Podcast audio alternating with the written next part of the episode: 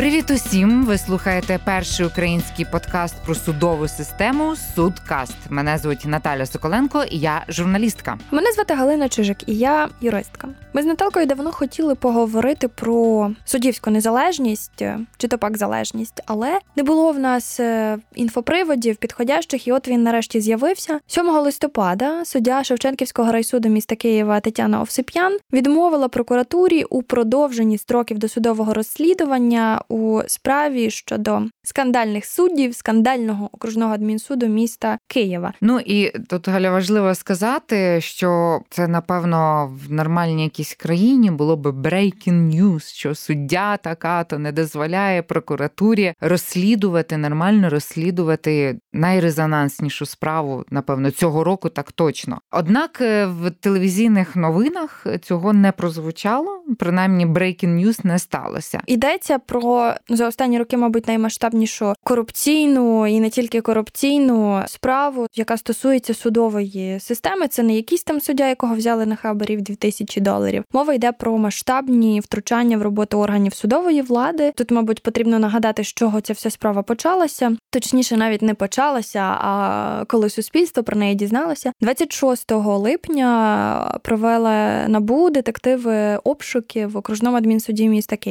Ця новина дуже збурила суспільство суспільство було незрозуміло в зв'язку з чим це відбувається. Потім е, керівник департаменту спецрозслідувань генпрокуратури Сергій Горбатюк разом з Артемом Ситником, директором НАБУ, вийшли на брифінг, на якому оприлюднили фрагменти аудіозапису, які відомі потім стали як плівки Вовка з кабінету е, голови окружного адмінсуду міста Києва. Пам'ятаєш, як тоді говорили люди, ну які так би мовити, утаємничені в процеси, які відбувалися у прокуратурі, в генеральній прокуратурі, що по суті з боку Сергія Горбатюка і Артема Ситника це був вимушений крок зробити таку публічну цю заяву, вийти на брифінг, щоб цю справу не поховали тоді ще в Генеральній прокуратурі. Але от тепер її ховають, намагаються поховати вже в іншій гілці владі у суді. Та тоді заявляли про те, що вони тут відкривають таємницю слідства, порушують, публікуючи ці аудіозаписи. А що взагалі було на тих аудіозаписах? Там власне йшлося про те, як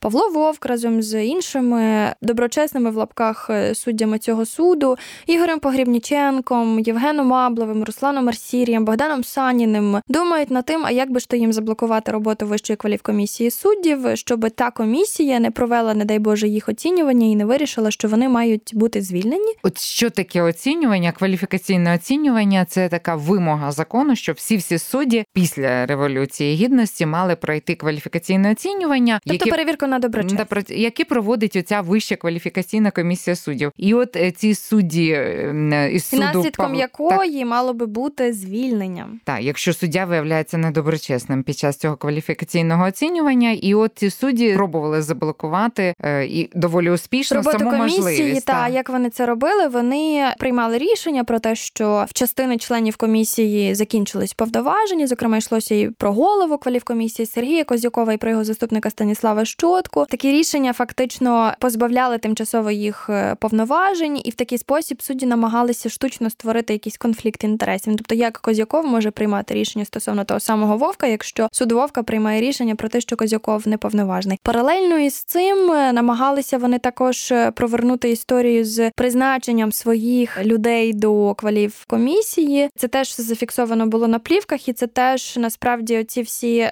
розмови вони продемонстрували всьому суспільству масштабність е, впливу, який впливу вовка, в тому числі на процеси, які відбувалися в судовій системі, які виходили далеко за межі компетенції окружного адмінсуду міста Києва, тому що там е, засвітилися на цих плівках і Микола Сірош, і Сергій Остапець, які згодом були призначені е, теж не без скандалів, членами вищої кваліфкомісії суддів, і звільнення Андрія Козлова уповноваженою Денісовою. Це теж все було розіграно Павлом Вовком. І власне оці всі записи вони були оприлюднені оприлюднені 26 липня детективами набу, і ми розуміємо, чому тому, що суспільний розголос, хоча б якось допоміг рухати цю справу. Але зараз е, я побоююся, що руками судді Шевченківського суду міста Києва ця справа була похована. Чому тому, що сподіваюся, що прокуратура все таки передасть обвинувальний вирок стосовно суддів до суду, але адвокати, я думаю, візьмуть на озброєння мантру про те, що недостатньо доказів, які прокуратура якраз і не могла зібрати, тому що суд її е,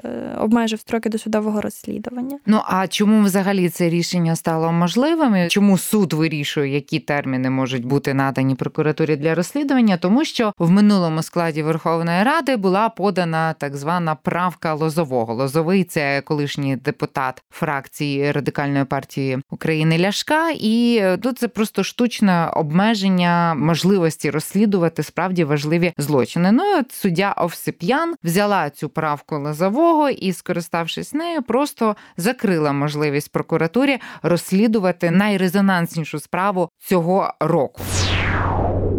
Чому ми говоримо про це в контексті суддівської незалежності? До чого тут це? Тут е, потрібно розказати дві історії. Перша передісторія це події 2017 року, в яких так само фігурує Павло Вовк. НАБУ тоді здійснювало досудове розслідування в кримінальному провадженні за фактами приховування вовком е, його майна. І набу потрібно було провести обшуки в будинку приміщеннях, якими володіє як сам Павло Вовк, так і його, нібито колишня дружина. Щоб провести ці обшуки, набу потрібна була згода слідчого судді, як того вимагає українське законодавство. Але жоден з київських суддів не наважився погодити, здавалося би, таку просту, дуже класичну і типову слідчу дію, як проведення обшуків. І е, єдиний суддя, який наважився це зробити, це був суддя Галицького райсуду Львова Віталій Радченко. І набу, до речі, ці обшуки провело, провело успішно, тому що вони тоді застали вовка вранці е, в неділю здається, та в будинку його, нібито колишньої дружини, з якою він офіційно розлучився, що теж могло свідчити про те, що розлучення могло бути фіктивним, щоб він не декларував те майно, яке відійшло, нібито після розлучення їй. Він, до речі, потім і ця інформація є в е, реєстрі судових рішень. Він заявляв про те, що він просто до дітей своїх прийшов святкувати релігійне свято трійці. Питання риторичне, правда це чи ні, але історія ця для Віталія Радченка, судді, який дав набу згоду на проведення обшуків, закінчилася дисциплінарним провадженням і покаранням від Вищої ради правосуддя. А дружину Віталія Радченка, яка також суддя, взагалі було звільнено Вищою радою правосуддя. І тут важливо поговорити про такий антипод судді Радченко, цю саму суддю Тетяну Овсип'ян, яка не дала можливості прокуратурі ретельно розслідувати справу е, зловживань в окружному адміністративному суді Києва, які зафіксовані на плівках, плівках Вовка. Отже, в січні 2014 року, коли в Україні стояли майдани, як ви пам'ятаєте,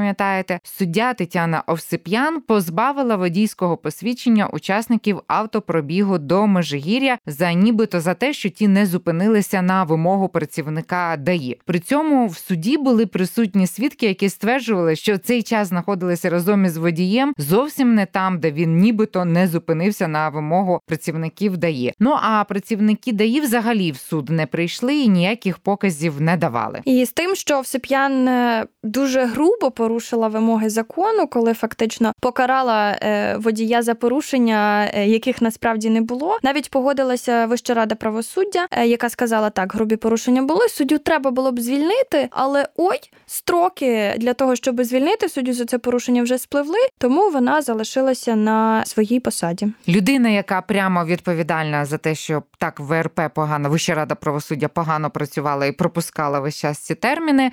Пан Бенедисюк успішно пройшов конкурс до так званого нового Верховного суду і тепер вершить правосуддя у найвищій судовій інстанції. Але зараз мова не про нього. Та повертаючись до е, Тетяни Овсип'ян, уникла вона відповідальності за свої рішення проти учасників е, революції гідності, і вона не одна така, тому що понад 70% суддів майдану залишилися на посаді стараннями власне членів Вищої ради правосуддя на чолі з Ігорем Бенедисюком. І така сама ситуація, наприклад, була із скандально відомим суддею Миколою Чаусом, який відомий передовсім став тим, що зберігав свої корупційно отримані гроші в банках на городі. Але Чаус так само теж суддя майдану. Він теж переслідував активістів. Він теж не був звільнений через сплив строків. А згодом дуже дивно саме Чаус давав згоду на тримання під вартою Геннадія Корбана. Тобто, фактично, ВРП зберегла на посадах суддів для того, аби потім використовувати їх для політичних процесів, щоб вони приймали потрібні владі рішення. Ну і не тільки ВРП відзначилася в цьому процесі Вища кваліфікаційна комісія суддів в липні 2018 року. Проводила оце згадане нами на початку розмови кваліфікаційне оцінювання цієї судді Тетяни Овсип'ян. Вона успішно пройшла це кваліфікаційне оцінювання, тобто довела в очах членів Вищої кваліфікаційної комісії суддів, що вона суперпрофесійна і супердоброчесна. Вища рада правосуддя спільно з вищою кваліфкомісією суддів працювала на те, аби максимально зберігати в системі потрібних контрольованих суддів. І зараз от Овсип'ян нарешті прислужилася тим, що істотно заблокувала роботу прокуратури і набу з того, щоб покарати всіх фігурантів історії з плівками Вовка. До речі, самі члени Вищої ради правосуддя також дали, мабуть, усій судовій системі сигнал, коли наприкінці серпня відмовилися відсторонити Павла Вовка, Ігоря Погрібніченка і ще одного суддю з Одеси, який фігурує в цій справі. Шепітка, попри прохання прокуратури відсторонити суддів, оскільки плівки підтвердили, що саме судова влада ними використовувалася для того, щоб провертати оці всі схеми. Однак Вища рада правосуддя не побачила нічого проблемного в тому, що Вовк далі залишається суддею окружного адмінсуду міста Києва, який далі вирішує спори за участі держави. А ну от пам'ятаєш, коли утворилася громадська рада доброчесності? До речі, всі, хто от стежить за нашою діяльністю, можете нас привітати. 11 листопада вже буде три роки від е, того, як перше зібралася громадська рада доброчесності, і от ми визначили цей критерій незалежності, за яким ми оцінюємо суддів, тобто є вони незалежними чи не є незалежними. І один із індикаторів це якраз і було чи виносив суддя рішення під час майдану, під час революції гідності, наприклад, про позбавлення водійських прав учасників автопробігу до Межигір'я або забороняв мирні зібрання, або брав під варту учасників протесту, тому що ці рішення вони були дуже однотипними, абсолютно необґрунтованими з юридичної точки зору. Тобто, це так просто було. Ухвалював рішення під час майдану під копірку. Значить, ти не є незалежним. Тим паче, що є е, підтверджені теж встановлені прокуратурою факти, що суддям, головам судів телефонували з адміністрації тодішнього президента Януковича і давали вказівки про те, як потрібно розглядати ті чи інші справи. На жаль, історія з вказівками, інструкціями, походами до адміністрації президента не припинилася, тому що за день до того, як Вища рада правосуддя відмовилася відстороняти Павла Вовка і компанію, двоє членів ради, в тому числі голова тодішній Володимир Говоруха разом з теперішнім, теперішнім головою. головою е, ВРП Овсієнком, ходили на поклін до тепер уже офісу президента, і вони це офіційно підтвердили. Заявляли тоді, що вони обговорювали питання судової реформи. Хоча ні Говоруха, ні Овсієнко не входять до ради з питань правової реформи, яку створив Володимир Зеленський. Тобто вони не є офіційними учасниками від Вищої ради правосуддя у цього от процесу обговорення судової реформи. Натомість саме Говоруха і саме Овсієнко були доповідачами в питаннях про відсторонення Вовка, Погрібніченка і Шепітка. Ну і е, важливо розуміти, чого ми так вчепилися в цей критерій незалежності, бо взагалі-то в усьому демократичному світі це напевно один з головних критеріїв, що судова гілка влади є незалежною гілкою влади і має ухвалювати оці незалежні рішення. Тобто ні про які контакти, якісь таємні наради, або як кажуть зараз, є суботники. Підготуємо більше фактів, розповімо вам про суботники, що мається на увазі. Е, не може бути мова. От є такий відомий в Україні суддя Богдан Футей, це американський суддя, але він з імені і має українське походження. І він каже, що якби йому зателефонували із офісу президента Сполучених Штатів Америки і щось би почали його просити щодо певної справи чи певного рішення, він би не став навіть говорити без цими клерками, чи навіть без самим президентом президентом, він одразу набрав би ФБР і повідомив про злочин, бо це є злочин втручання президентської чи якоїсь іншої гілки влади в роботу суддів. Ну до наших суддів не доходить, от просто не доходить ніяк, тому що їх ще ніхто не карав за порушення цього критерію незалежності. Та мені видається, що якісь от е, ціннісні зрушення в їхніх головах е, не відбудуться просто в один момент, тому що парламент прийняв закон. Тобто це якась от е, річ, яка має змінюватися, мабуть, через покоління. Але те, що може бути ефективним і запрацювати зараз, це покарання. І я думаю, що покарання вовка мало би якраз от стати поштовхом до такого зрушення, але на жаль, оця от система і кругова порука, і е, політичний контроль і тиск вона якраз от дуже добре працює на вовка, але до пори до часу, поки в його руках влада, тому що все може повернутися з часом е, проти нього. І ота от система, в тому числі вибудовування якої він.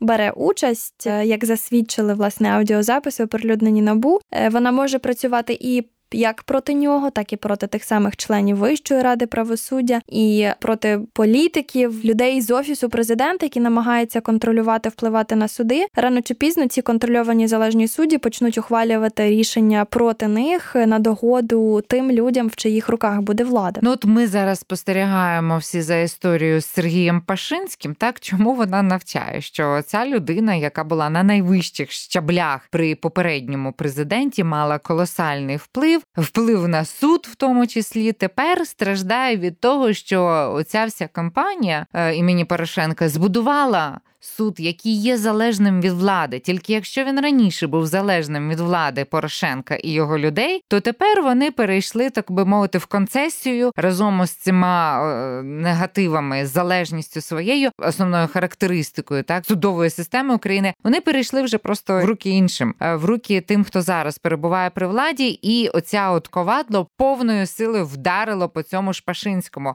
Те, що зараз робиться в його справі, немає, ну на мій погляд, ні нічого спільного із правосуддям. Тому в першу чергу зараз президент Зеленський мав би бути зацікавлений в тому, аби побудувати саме незалежну судову систему. Він же, до речі, обіцяв бути тільки один термін президентом. Тобто, вже за чотири роки в країні буде новий президент. І для Зеленського мені здається, і для людей, які з ним працюють, якраз як каже Забушко, драстично важливо, щоб в Україні за цей час розбудувався незалежний суд. Інакше ця система може їх накрити і покарати ні за що. От як як зараз Пашинського. Тому е, завдання номер один позвільняти усіх е, залежних і контрольованих суддів, а на їхні місця взяти справді гідних, е, чесних людей. І обов'язково не просто позвільняти оцих от залежних, а покарати їх і почати з Павла Вовка і компанії. Ви слухали шостий випуск подкасту Судкаст, першого українського подкасту про суди суддів та все, що з ними пов'язано. Почуємося.